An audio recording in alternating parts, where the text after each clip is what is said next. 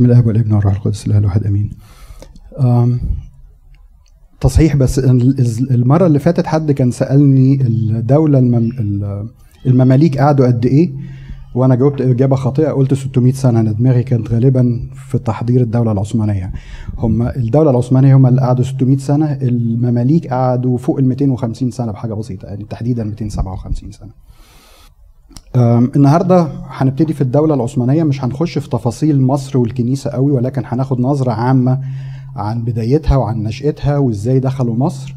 ودي آخر محطة في الرحلة اللي ابتديناها تقريبا من سنة ونص.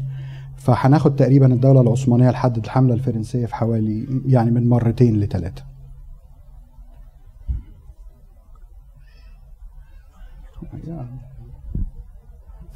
فزي ما إرمين قالت ابتدينا في فترة الخلافة الطولونية الاخشيديه الفاطمية الأيوبية المملوكية والنهاردة بننتهي للدولة العثمانية.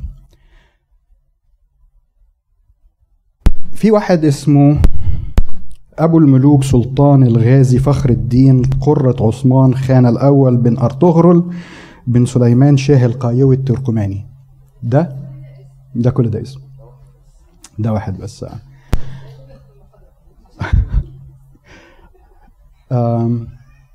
الراجل ده كان آه، اتولد في منطقة في تركيا. تحديدا في بلد اسمها آه، سكود في الأناضول. والراجل ده أهميته إن هو ده أبو الشخص اللي أسس الدولة العثمانية. آم، الجماعة دول كان هو وقبيلته كانوا جايين من منطقة اللي هي في أوروبا الشرقية اللي هي كازاخستان و- وقزاقستان وما إلى ذلك. آه، نزحوا ل آه، حتة في تركيا آه، هربا من ال- الحروب اللي كانت بتشنها في الوقت ده الخوارزميين. الراجل ده كان تقدروا تقولوا كده مرتزق حرب يعني ما كانش بيحارب لأجل بلده أو لأجل عقيدة أو أو أو ولكن أنا حاسس آه، ولكن مرتزق يعني كان بيحارب مع السلطان السلجوقي اللي هو كان موجود في الوقت ده آم، بيساعده مش علشان حاجة ولكن علشان المال. فاللي كان بيحصل إن هم كانوا كل ما ينتصروا في حرب كان بيديله قطعة أرض.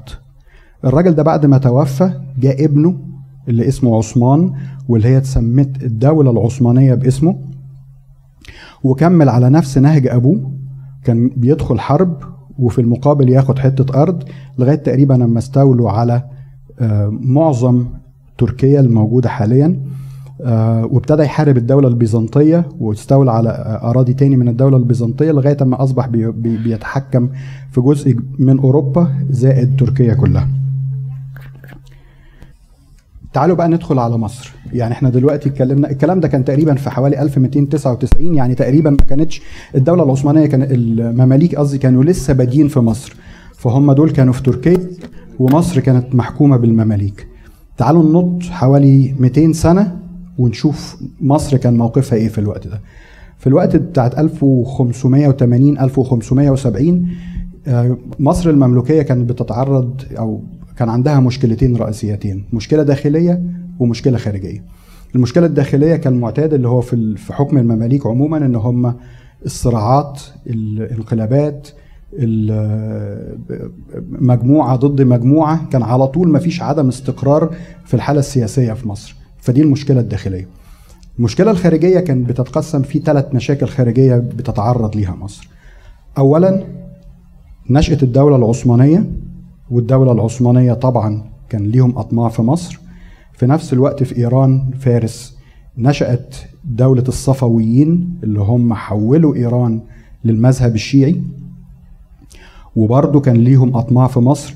ولو تفتكروا لو رجعنا ورا في الفاطميين أما الفاطميين كانوا شيعة اللي بنى الأزهر كانوا الفاطميين الشيعة.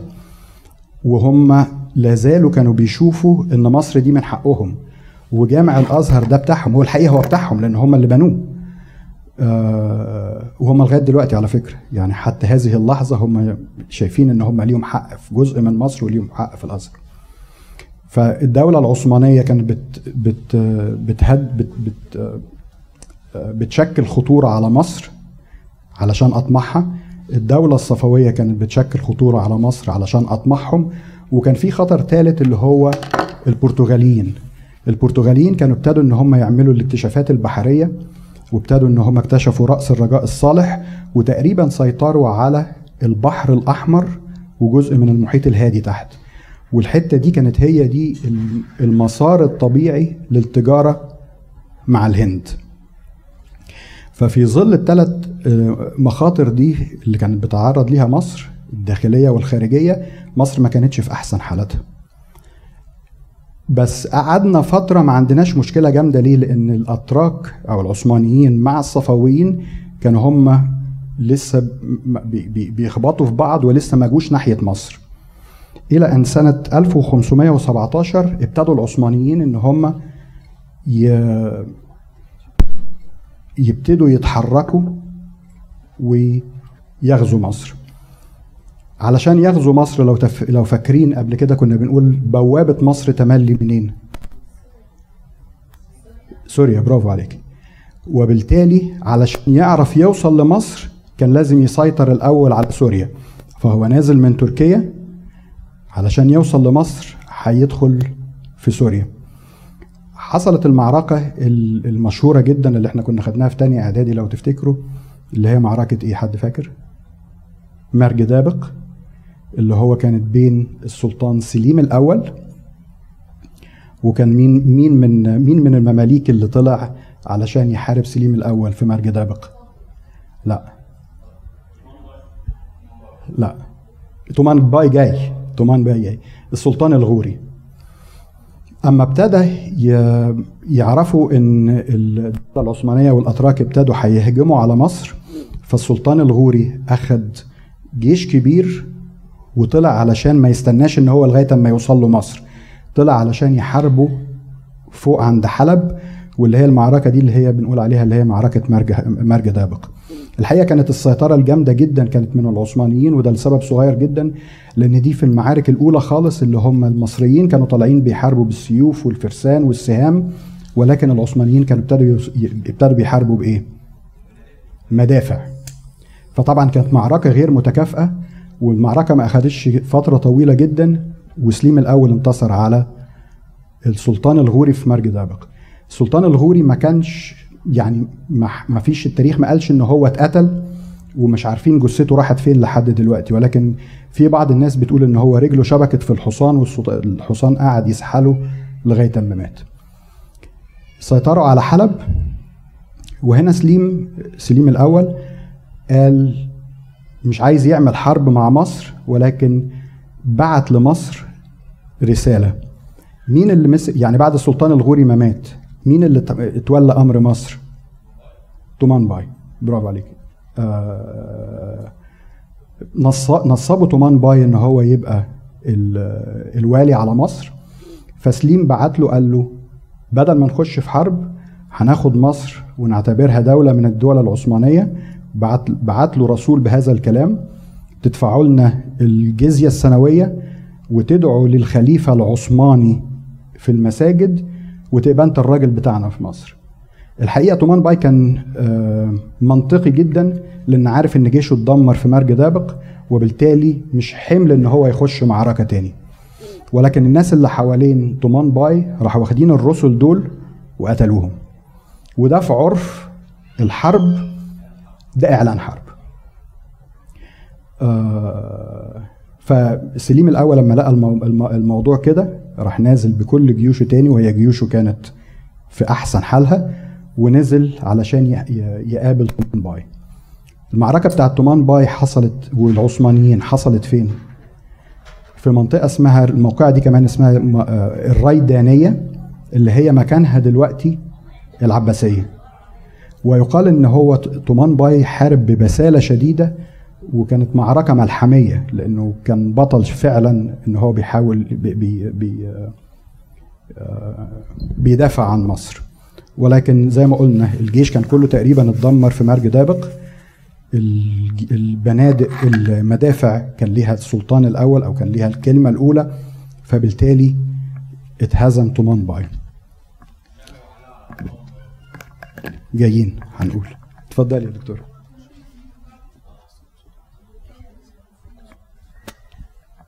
أنا ما سمعتش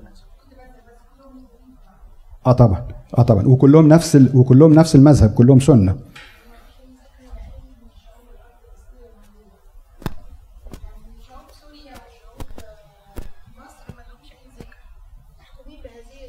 آه طبعا.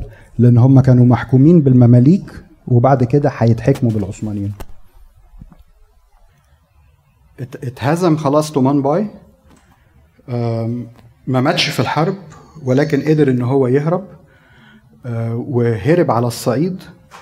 وسليم الأول في الوقت ده عمل مكافأة كبيرة للي يرشد على آه، مكان تومان باي الراجل اللي هو كان مستخبي عنه خانه وراح واخده ومسلمه سليم الأول. وبعد كده زي ما بيقول عماد اتشنق شنقوه فين؟ باب زويل. على باب زويل. على فكرة الناس كانوا زعلانين جدا على طومان باي لعدد لعدة أسباب. اولا لأنه يبدو إن هو كان شخصية كويسة. ثانيا علشان المعركة اللي هو آه، قادها في الريدانية دي شافوا إن هو قاتل ببساطة ببسالة علشان يحافظ على مصر. وفي في السنة دي خلاص سقطت الدولة المملوكية وابتدت ظهور الدولة العثمانية في مصر وده كان سنة 1517 لو قلنا الفرق بين الدول العصر في الدولة الفاطمية آه، آسف العثمانية وبعض العصور الأخرى زي المملوكية الفاطمية. الدولة العثمانية كانوا مصر كانت ولاية ل أو بلد تابع للبلد الأم اللي هي تركيا. فبالتالي تركيا كانت بتاخد الجزية بتاخد الضرائب بتنهب البلد وبتطلع الفلوس دي كلها بتروح فين؟ تركيا. الوضع ده ما كانش هو اللي موجود أيام الدولة الفاطمية والمماليك لأن مصر كانت هي يعني أصل الدولة.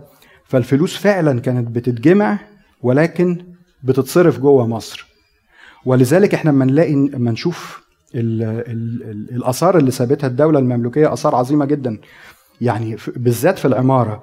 يعني سابوا سابوا جوامع كتيرة جدا من من أجمل ما يمكن من عمارة. جامع السلطان حسن جامع بيبرس بنوا مستشفيات بنوا اللي هم المستشفيات اللي هم كانوا بيسموها مارستانات. على فكرة جامع السلطان حسن ده اللي هو مرسوم على الجنيه لغاية دلوقتي في مصر. مبنى بديع الحقيقة. ولكن لما جم العثمانيين ما كانش عندهم أي نوع من أنواع ال interest إن هم يطوروا مصر بل بالعكس هم اللي كانوا بيعملوه إيه؟ إن هم كانوا بياخدوا الخيرات بتاعت مصر ويطلعوها على تركيا. آه، مش بس الفلوس يعني يقال إن هم نهبوا الرخام اللي في المساجد وفي الكنائس. نهبوا المشغولات الخشبية والحديد الشغل الحديد وطلعوه على هناك. آه، نهبوا نهبوا حاجات كتيرة جدا. وأخدوا أمهر الصناع وراحوا مطلعينهم على تركيا. مظبوط. مظبوط. آه وكان في واحد آه قبطي من ضمن الناس اللي, اللي راحوا دول كان اسمه المعلم بركات. معلم بركات ده كان يعني زي ما تقولوا كده زي وزير مالية أو شيء من هذا القبيل يعني كان عنده باع وخبرة كبيرة جدا في تسيير الأمور المالية والسلطان سليم وهو راجع بعد ما غزا مصر راح واخد المعلم بركات ده وخده علشان هو ينظم له الأمور المالية آه، فوق في تركيا. سليم خلاص فتح مصر.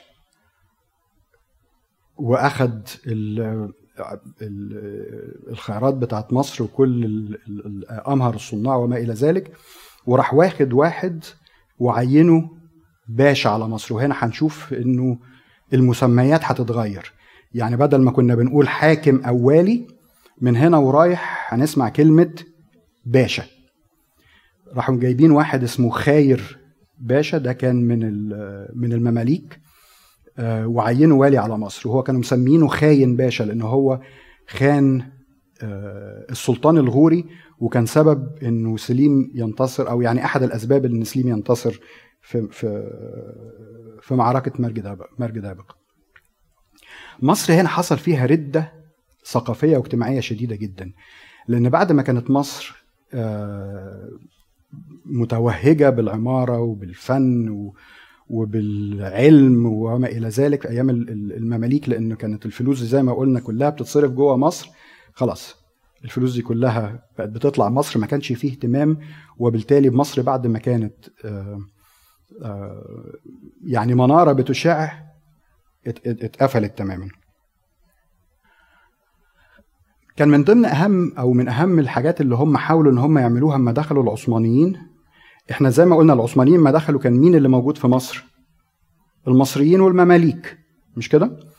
كانوا بيحاولوا تملي إن هم يوقعوا ما بين المماليك والمصريين والفترة دي تميزت إن المصريين سواء أقباطها ومسيحيينها كانوا آه، متحدين جدا مع بعض. يعني إحنا قبل كده كنا بنشوف إن المسلمين بيقوموا عن المسيحيين وبيهدموا ومش عارف إيه وما إلى ذلك. الفترة دي المصريين كانوا متحدين مسيحيين ومسلمين. لأن كان المشاكل اللي بتحصل مش بينهم وبين بعض ولكن بينهم كمصريين والمماليك. كان غرضهم الأول أو الكبير أو يعني أحد أغراضهم المهمة جدا إن هم يمحوا هوية مصر ويصبغوا عليها الهوية العثمانية أو الهوية التركية. فكانوا بيعملوا حاجات غريبة جدا على فكرة نفس الموضوع ده لو تفتكروا ده لسه قريب جدا في 2011 مصر كانت بيتم محاولة طمس هويتها وتصبغ بهوية أخرى من آه بالظبط من الإخوان. نعم؟ آه. اللي هم الإخوان أما جم كانوا آه، نفس المحاولات دي إن هم يطمسوا الهوية المصرية ويحولوها بهوية أخرى. يعني مش هنخش في الموضوع. المهم العثمانيين عملوا إيه علشان في محاولاتهم للموضوع ده؟ أول قرار عملوه كان غريب جدا ولغاية دلوقتي أنا مش فاهمه ومحدش فاهمه. عملوا إيه؟ الخاير باشا ده أصدر قرار بقتل كل الكلاب في مصر. محدش فاهم ليه. كلاب. ومش بس كده إن بعد ما يقتلوهم يعلقوهم على دكاكينهم قعدوا في الموضوع ده شهور لغاية أما واحد اسمه الزيني بركات راح اتوسط عنده وقال له اعمل معروف كفاية كده الموضوع ده لغاية أما وقف. الهدف إيه؟ السبب إيه؟ الحقيقة اللي أنا عارف وكل المصادر اللي أنا حاولت إن أنا يعني أشوفها ما لقيتش حاجة منطقية بتقول هم بيعملوا كده ليه. لأن دي حتى ملهاش أي دعوة ب بطمس الهوية. أصدروا قرار بمنع خيال الظل. عارفين إيه هو خيال الظل؟ كانت حاجة مشهورة جدا في مصر. لا مش خيال مآتة. خيال الظل ده نوع من الفن الفولكلوري. كانوا بيجيبوا زي ستارة وشخوص بتمثل ورا الستارة ويجي النور من وراهم فالناس بتبقى شايفة الشخوص دي مع الكلام والأغاني وما إلى ذلك. وقفوا آه، أصدروا قرار ب آه، منع خيال الظل. منعوا آه، أصدروا قرار بمنع الغنى في الشوارع. أصدروا قرار بمنع إن هم يزفوا عروس عروسة وعريس في في الشارع. وقفوا تفريق اللحمة في عيد الأضحى. أي حد كان بيخالف أي قرار من هذا من, القرارات دي ما كانش في تفاهم. بيتشنق فورا.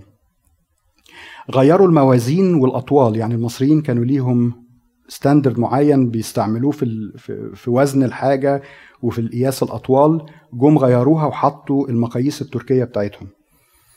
آه، عملوا غريبة جدا. فرضوا ضريبة على اللي بيتجوز وعلى اللي بيطلق. وبالتالي الناس توقفت عن الزواج وعن الطلاق. نعم؟ بالظبط كده. أصدروا قرار إن ممنوع أي واحدة ست تخرج للأسواق ما عدا الستات الكبار. وأصدروا ومنعوا المكاريه عارفين المكاريه اللي هم مين؟ اللي هم واحد يبقى عنده حمار بيأجروا يعني ينقل الناس بالحمار دول كانوا اسمهم مكاريه آه، أصدروا قرار إن المكارية ممنوع إن هم آه، ينقلوا ستات وأي واحد يخالف هذا القرار شنق فورا. الأقباط بقى كان موقفهم إيه في الوقت ده بعد دخول الدولة العثمانية؟ الحقيقة ما كانش موقفهم يعني أحسن من أي عصور سابقة بل بالعكس كان كانوا كانوا أسوأ بكتير لأنه الاضطهاد ما كانش واقع يعني يعني عليهم كمصريين كان على المصريين عموما ولكن اللقباط كانوا برضو بيتفرض عليهم الجزية وزادت عليهم الجزية. آه نعم؟ بالظبط كده. الوحيدين اللي استفادوا من اللقباط في الفترة دي كانوا أصحاب المهن أصحاب الحرف لأنه كانوا هم محتاجين لهم فبالتالي ما كانوش بيشدوا عليهم جامد. زائد الناس اللي كانت بتشتغل في الحكومة واللي هم كانوا بيسيروا لهم الأمور بتاعت تسيير الحكومة. اللي كان مزود برضو المشكلة على اللقباط في مصر في الوقت ده إن الطائفة البطريركية البطرخانة البطاركة ما كانوش في أحسن حال. يعني ما كانش ال ال ال النواحي المادية كانت ضعيفة جدا فما كانش في ناحية رعوية نحو ناحية تعليمية اهتمام بال بال بالطقوس وده على غير على عكس المسيحيين الغربيين. يعني حتى المسيحيين الغربيين اللي كانوا عايشين جوه مصر طائفتهم كانت مهتمة بيهم أكتر وبالتالي تلاقي اللقباط كانوا عمالين بيقلوا بيقلوا بيقلوا. ويمكن ده كان أحد الأسباب الرئيسية اللي زود إن اللقباط يصطبغوا أكتر بالصبغة بتاعت المسلمين في حاجات كتيرة جدا. لأن ما كانش عندهم ناحية من الرعاية في من ناحية البطرك بتاعهم فكانوا بيصطبغوا أكتر بالنواحي الاجتماعية من المسلمين. أصدروا بعد كده الأحكام العرفية على مصر. الأحكام العرفية دي كانت عبارة عن إيه؟ خليني أقراها لكم. واحد حرمان المسيحيين من الوقوف على قدم المساواة مع المسلمين. يعني تملي لو في مسلم ومسيحي لازم المسلم يكون one step ahead من المسيحي. إلزام المسيحيين بالسير في يسار الطرقات. يعني لو لو في طريق والناس ماشية لازم المسيحي يمشي على الشمال. حرمان المسيحيين من ركوب الخيل. حرمان المسيحيين أن يجاهروا بشهاداتهم الدينية. يعني ما ينفعش واحد مسيحي يقول أنا مسيحي. حرمان المسيحيين في الإفطار في شهر رمضان. وده على فكرة ده لغاية دلوقتي موجود في الدول يعني مصر يمكن مش مش جامدة قوي ولكن في كل الدول العربية أو بالذات دول الخليج الكلام ده موجود لحد النهارده. حرمان المسيحيين من استخدام المسلمين. يعني لو في واحد مسيحي مقتدر ما ينفعش إن هو يجيب واحد مسلم يشغله عنده. نعم.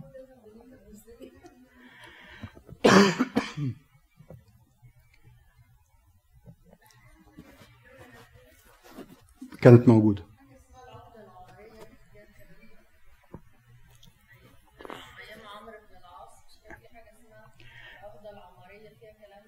كان فيها كلام مشابه جدا في من الكلام ده ولكن كانت أكتر بتتكلم على ال على ال الطائفة وبنى الكنايس وممنوع أن الصليب يرتفع في سماء المسلمين وما إلى ذلك.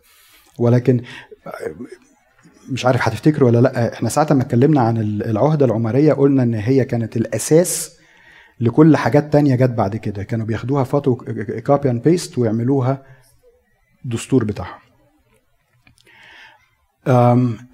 أكتر الأعمال اللي كانوا بيقوم بيها الأقباط في الفترة بتاعت الدولة العثمانية كانت إيه؟ نمرة واحد الحكومة لأن زي ما شفنا قبل كده كذا مرة يحاولوا إن هم يرفدوا الأقباط الدنيا تبوظ يروحوا جايبينهم تاني وبعد كده. تحصل مشكلة فيرفدوهم فالدنيا تبوظ ويرجعوهم تاني وما إلى ذلك فبالتالي كانت أهم أو من أكتر ال... ال... ال... ال... ال... الوظائف اللي بيقوم بيها اللقباط في الوقت ده كانت الوظائف الحكومية وبالذات تسيير الأمور المالية المهنة اللي بعد كده اللي كانت منتشرة فيها جدا اللقباط الزراعة. آه وده كان سببها إيه؟ إن أصحاب الحرف اللي كانوا موجودين في القاهرة كان تملي تلاقي في حاجة اسمها شيخ الحرفة يعني شيخ الخيامين شيخ الحدادين شيخ العطارين شيخ مش عارف إيه. وبالتالي الشيوخ دي ما كانوش بيسمحوا للمسيحيين إن هم يشتغلوا في هذه المهنة.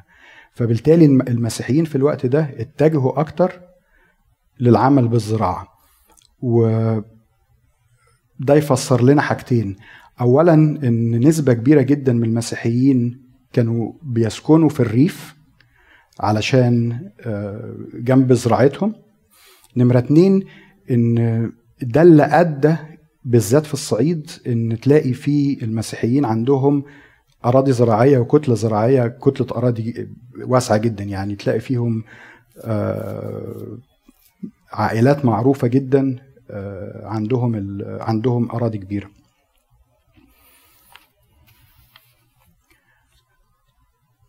المناطق اللي كانوا بيسكنوها في في القاهرة كانت أهم المناطق اللي كانوا بيسكنوها المنطقة اللي هي ما بين الخزندار. عارفين الخزندار اللي هي ناحية العتبة؟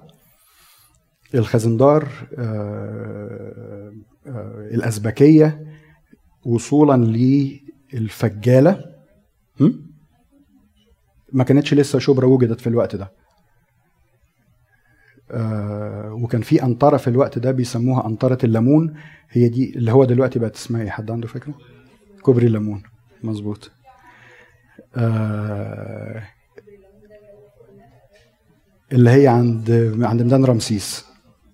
عند محطة رمسيس. مظبوط. آه كان في اياميها في خليج اسمه الخليج الناصري. والقنطرة دي كوب... قنطرة الليمون دي هي كانت بتعدي المية بتاعت الخليج الناصري. آه فدي كانت من أهم المناطق اللي بيسكنوا فيها الأقباط. وهناك كان في آه، دير اللي هو دير حارة زويلة. آه، وكان في البطركخانة مش اللي موجودة دلوقتي في كلود بي إنما كان في بطركخانة قبل كده كانت موجودة في الوقت ده. آه، وكان في هناك حاجة اسمها حاره النصارى. أنا أعتقد إن حاره النصارى موجودة لحد دلوقتي. أنا مش متأكد 100% بس أعتقد إنها موجودة لحد دلوقتي. نعم؟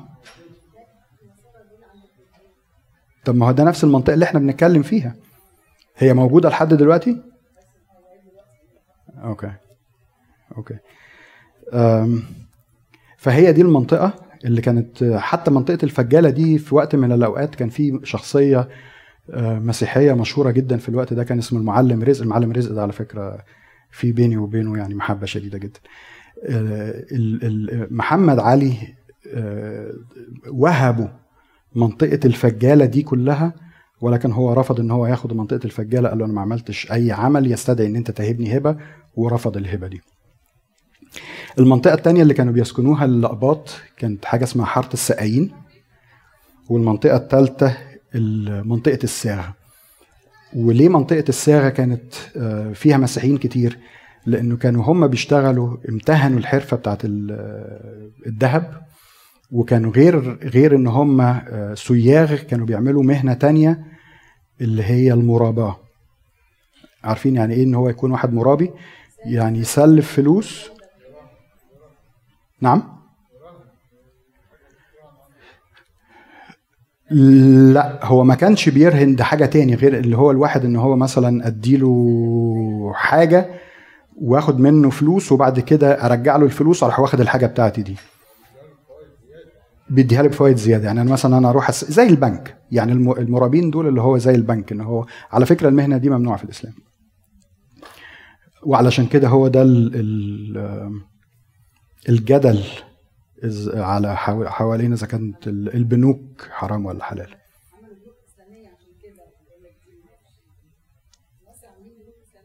هو بنك فيصل بس طبعا ده كله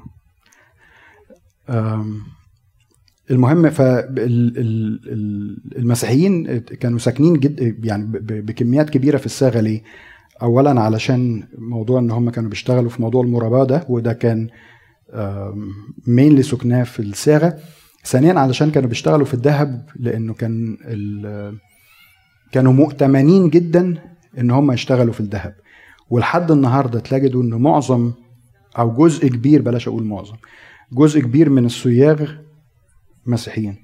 والناس أما بتيجي تروح تشتري ذهب أما يحب يشتري ذهب يروح عند المسيحي لأنه عارف ان هو أكثر أمانة.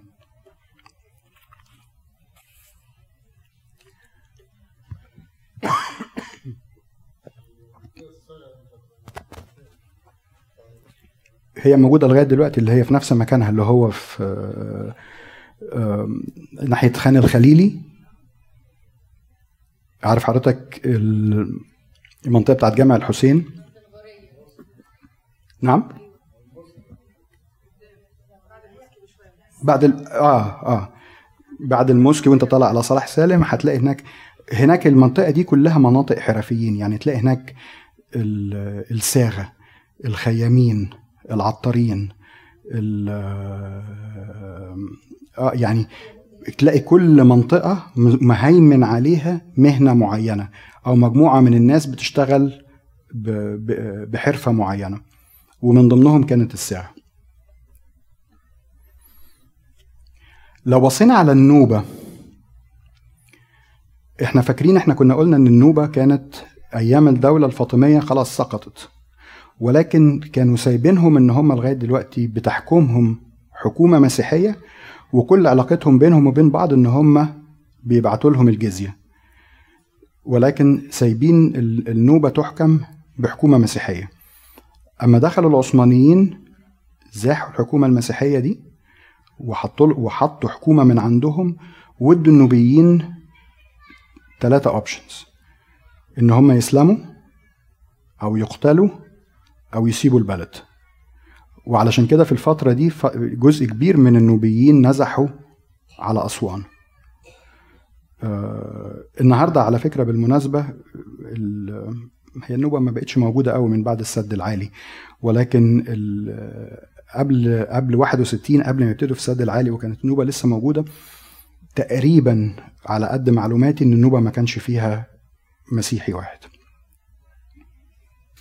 نفس الكلام حصل آه، الخمس مدن الغربية اللي هو المدن لغاية حدود تونس آه، نفس الكلام. وأجبروا البدو في الوقت ده البدو ده دي حاجة برضه أنا ما كنتش أعرفها كانوا كانوا مسيحيين في الوقت ده أجبروهم إن هم تكونفرتوا ويبقوا مسلمين هنتكلم على حادثتين يعني حصلوا في الوقت ده وأدوا لاضطرابات والحادثة الأولانية اللي هي الثلاثه مباشرين دول الحقيقة ما كانش يعني إحنا اللي كنا غلطانين فيها يعني المسيحيين هم اللي كان عندهم المشكلة الكبيرة. اللي حصل إن هو كان في معركة معينة حصلت وكان القاضي عمل آه، زي احتفال احتفالا بالنصر ده آه، ففي ثلاثة من المسيحيين راحوا وشربوا وسكروا وابتدوا يبوظوا الدنيا وراحوا شاتمين المسلمين والإسلام والقاضي. فطبعا بوظوا الدنيا خالص طبعا. فالقاضي طبعا صار وبتاع ومش عارف إيه وقدموهم للمحاكمة على أساس إن هم يقتلوهم. في الوقت ده كان القاضي اللي كان بيحاكمهم رفض إن هو يعدمهم وكان سبب رفضه إن هو كان سكران ومش عارف هو بيقول إيه. كالمعتاد اللي حصل الناس قامت زعلت قتلوا الجماعة دول وراحوا ما توقفش الموضوع عند هذا الحد ولكن نفس الكلام. حرق آه، قتل نهب والموضوع باظ خالص. مش هنتكلم على العرب الهوارة دلوقتي لأن ما كانتش يعني مش ذات أهمية كبيرة. جم الفاطمي العثمانيين منعوا المسيحيين بتوع مصر إن هم يروحوا القدس. أو الحقيقة لا علشان أكون أكثر دقة. فرضوا ضرائب باهظة علشان أي أي واحد مسيحي يروح يزور الأماكن المقدسة في القدس. فرض ضريبة على اللي طالع من هنا يعني أنا هبتدي أتحرك من مصر ياخد مني ضريبة. واما أوصل هناك أدفع ضريبة تانية. فبالتالي آه آه, آه. فبالتالي الناس أحجمت جدا على إن هم يزوروا الأماكن المقدسة.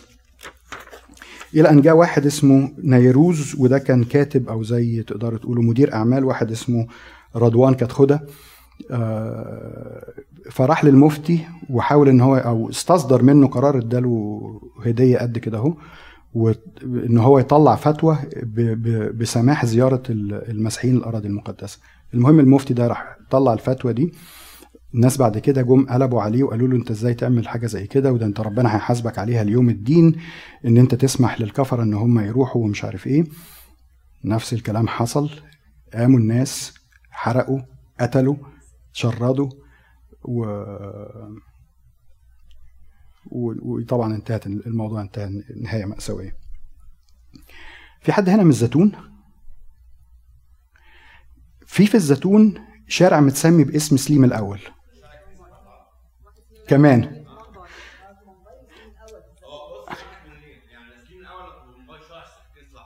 أنا أعرف في ثلاث أسماء آه، في الزيتون بتتكلم على على الحقبة دي سليم وسنان وطومان باي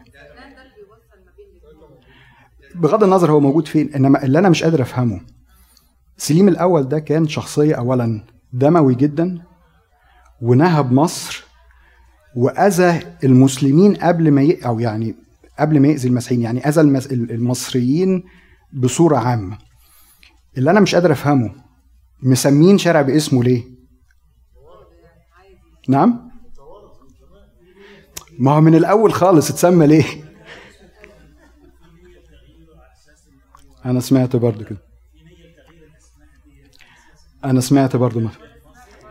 بس هو بيغيروه ليه النهارده؟ مش علشان طبيعة شخصيته القميئة ولكن عشان متخانقين مع تركيا.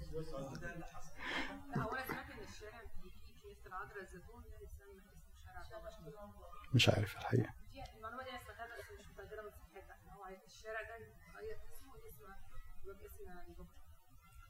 يعني يجوز أنا مش عارف طبعا. ولكن زي ما بنقول آه، سليم الأول ده يعني العثمانيين لما كانوا بيدخلوا مصر اولا كان كل حاجة بالجنود. كان كل حاجة تخيلوا إن هم كانوا بيسرقوا الستات اللي قاعدة بتبيع بيض وزبدة و... وحاجات كده في الشوارع كانوا بيقتلوا الرجالة ويرموا جثثهم في الشارع. ليه؟ علشان ياخدوا فلوس من عائلاتهم عشان ياخدوا الراجل يدفنوه. سليم ما سابش حتة في مصر ما نهبهاش. فبعد ده كله بنسمي شارع باسمه ده كان بالنسبة لي أمر غريب جدا. مش عارف. لا هي الزيتون ما كانتش موجودة في الوقت ده.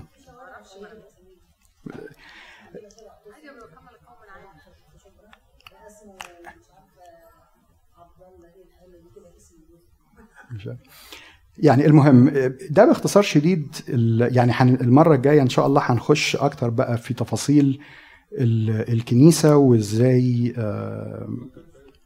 نعم؟ مظبوط مظبوط. آه، فهناخدها غالبا وهناخد أهم الشخصيات اللي كانت موجودة في الفترة دي.